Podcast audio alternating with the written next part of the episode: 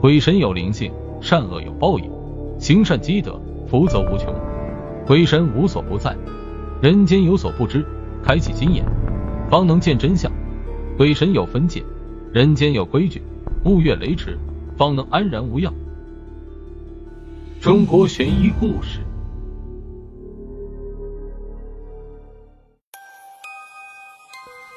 疼！一辆车子的轮胎陷进了一个大坑里。钱一鸣试着踩油门，可是试了很久也没有开出来。此时天渐渐的黑了，他看了看手机，一点信号也没有，不禁摇摇头，自言自语的说着：“什么鬼地方？万海怎么会来这种地方？连个信号都没有。”说着，他下车看了看前方，隐约有一个村子，应该就是那里了吧？万海两天前留下的信里就是这个地方。已经两天没有联系上他了，又不敢轻易报警，所以只好亲自来找找看。这里没信号，难怪联系不上。钱一鸣看着前面的村的影子，无奈只好徒步走过去，先休息一晚，明天再找人帮忙吧。终于走到村口，此时村子比较安静，因为天快黑的原因吧。钱一鸣四处看着，街上人很少，很静，偶尔有几声狗叫。他得先找个旅馆住下来再说。于是他向一个低头快速行走的人追上去问：“这位大哥，请问你们这里的旅馆在哪里？”那个人看了钱一鸣一眼，说：“我们这里没有旅馆，你还是走吧。”说完，头也不回地往前走。钱一鸣愣了一下，连忙又追上去说：“哎，大哥，你帮个忙，我车开不了了，我是来找朋友的。现在天又黑了，你们这里有没有可以将就一晚的地方？”那个人犹豫了一下。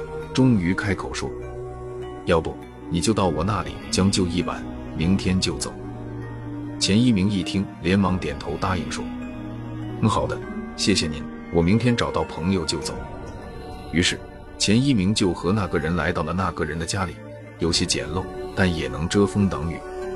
那个人把他带到一个房间，有些严肃地和他说：“就在这里睡一晚上吧，不要到处乱走，否则后果自负。”钱一鸣虽然感觉到奇怪，但是也点头答应，反正有地方睡觉就行。到了半夜，钱一鸣被尿憋醒，他没办法，只好出去解决。他走到院子里，看见一个房间还有一些光亮，心想着这么晚了还不睡，但是也没有多想。当他走过的时候，突然听到了万海的声音，他顿时感觉不对劲，悄悄地走过去，从门缝往里看，他看到了万海。被五花大绑的绑在了床上，他的嘴已经被堵上。那个人拿着馒头，冷冷地对万海说：“你想饿死吗？这次我再帮你拿下来，你要再乱叫，我就不会帮你摘下来了，让你饿着。”万海瞪着眼睛，连连点头。那个人又把胶布从万海嘴里撕下来，这次万海没有再叫，而是吃着那个人拿的馒头。钱一鸣冷汗直冒，这这是绑架。他想报警。可是想起来这里根本就没有信号，于是他想，他还是先回去想办法。钱一鸣忐忑了一夜，想了一夜的办法。天已经亮了，他决定装作什么都不知道。钱一鸣找到那个人说：“大哥，您能不能帮我找几个人帮我推下车？我的车就在村子外不远处，轮胎掉到坑里面了。”那个人开口说：“推出来就走。”钱一鸣点点头，心想：等他救出万海。一定要把警察叫来惩治这个恶人。那个人说：“可以，你跟我来吧。”钱一鸣先是和他走到门口，然后假装肚子疼说：“哎呀，大哥，你先帮我去找人，我得先解决一下。你找到人来叫我就行。”那个人看了看他，钱一鸣依然捂住肚子说：“不行了，不行了，我得先去厕所。”那人不高兴地说：“那你快点。”说着向门外走去。钱一鸣看着那个人真的走了，连忙跑到万海那个房间，有锁。钱一鸣顾不得什么了，他又回到门口看了看，那个人已经看不到了，于是跑到万海那个门口就是一脚，木头门加上已经很破旧了，轻松就踹开了。万海被吓了一跳，接着是惊喜的挣扎着。钱一鸣连忙把绳子解开，问：“万海，你怎么会这样？”万海匆忙地站起来说：“现在没时间解释了。”我是被他们下了药放倒的，这群卑鄙的人。对了，那个人呢？钱一鸣说：“帮我叫人推车去了，等下马上就来了。我们快走。”这时候，钱一鸣听到了声音，应该是那个人带人回来了。万海说：“你先把他们引去推车，我自己想办法。我还得救我那些朋友。”钱一鸣一听还有人被绑架了，但是时间紧迫，得先把那些人引开再说。钱一鸣连忙跑到门口外，笑呵呵地说：“麻烦大家了，我们现在一起走吧。”那些人没多想，就和钱一鸣走了。就在前面呢，钱一鸣指着前方说：“看，就是那辆黑色的车。”那些人走到车子那里，经过努力，终于把车推出来了。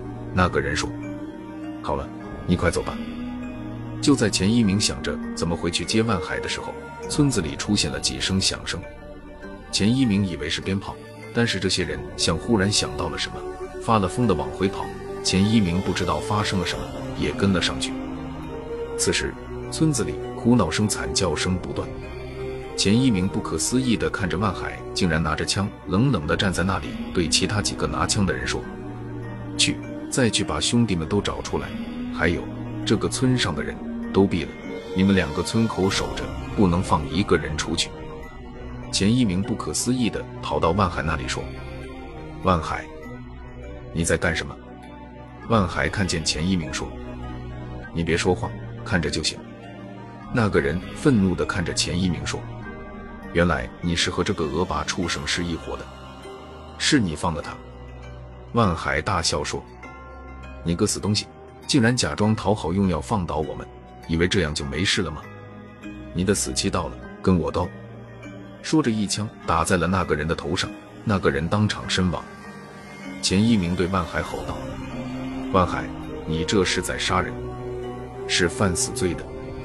万海大笑。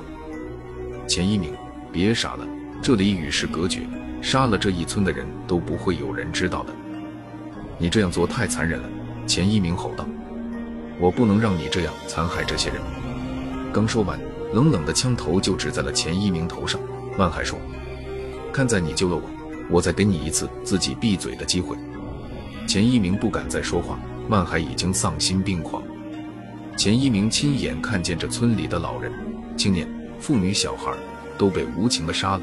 钱一鸣后悔不已，后悔那些人死前怨恨的眼神，钱一鸣这辈子也忘不了。还有那些话，我做鬼也不会放过你。原来万海无意间发现了这个村子，就想把它占为己有，开发赚钱。但是这些村民怎么都不肯离开，不肯让，不愿意离开这世外桃源般的生活。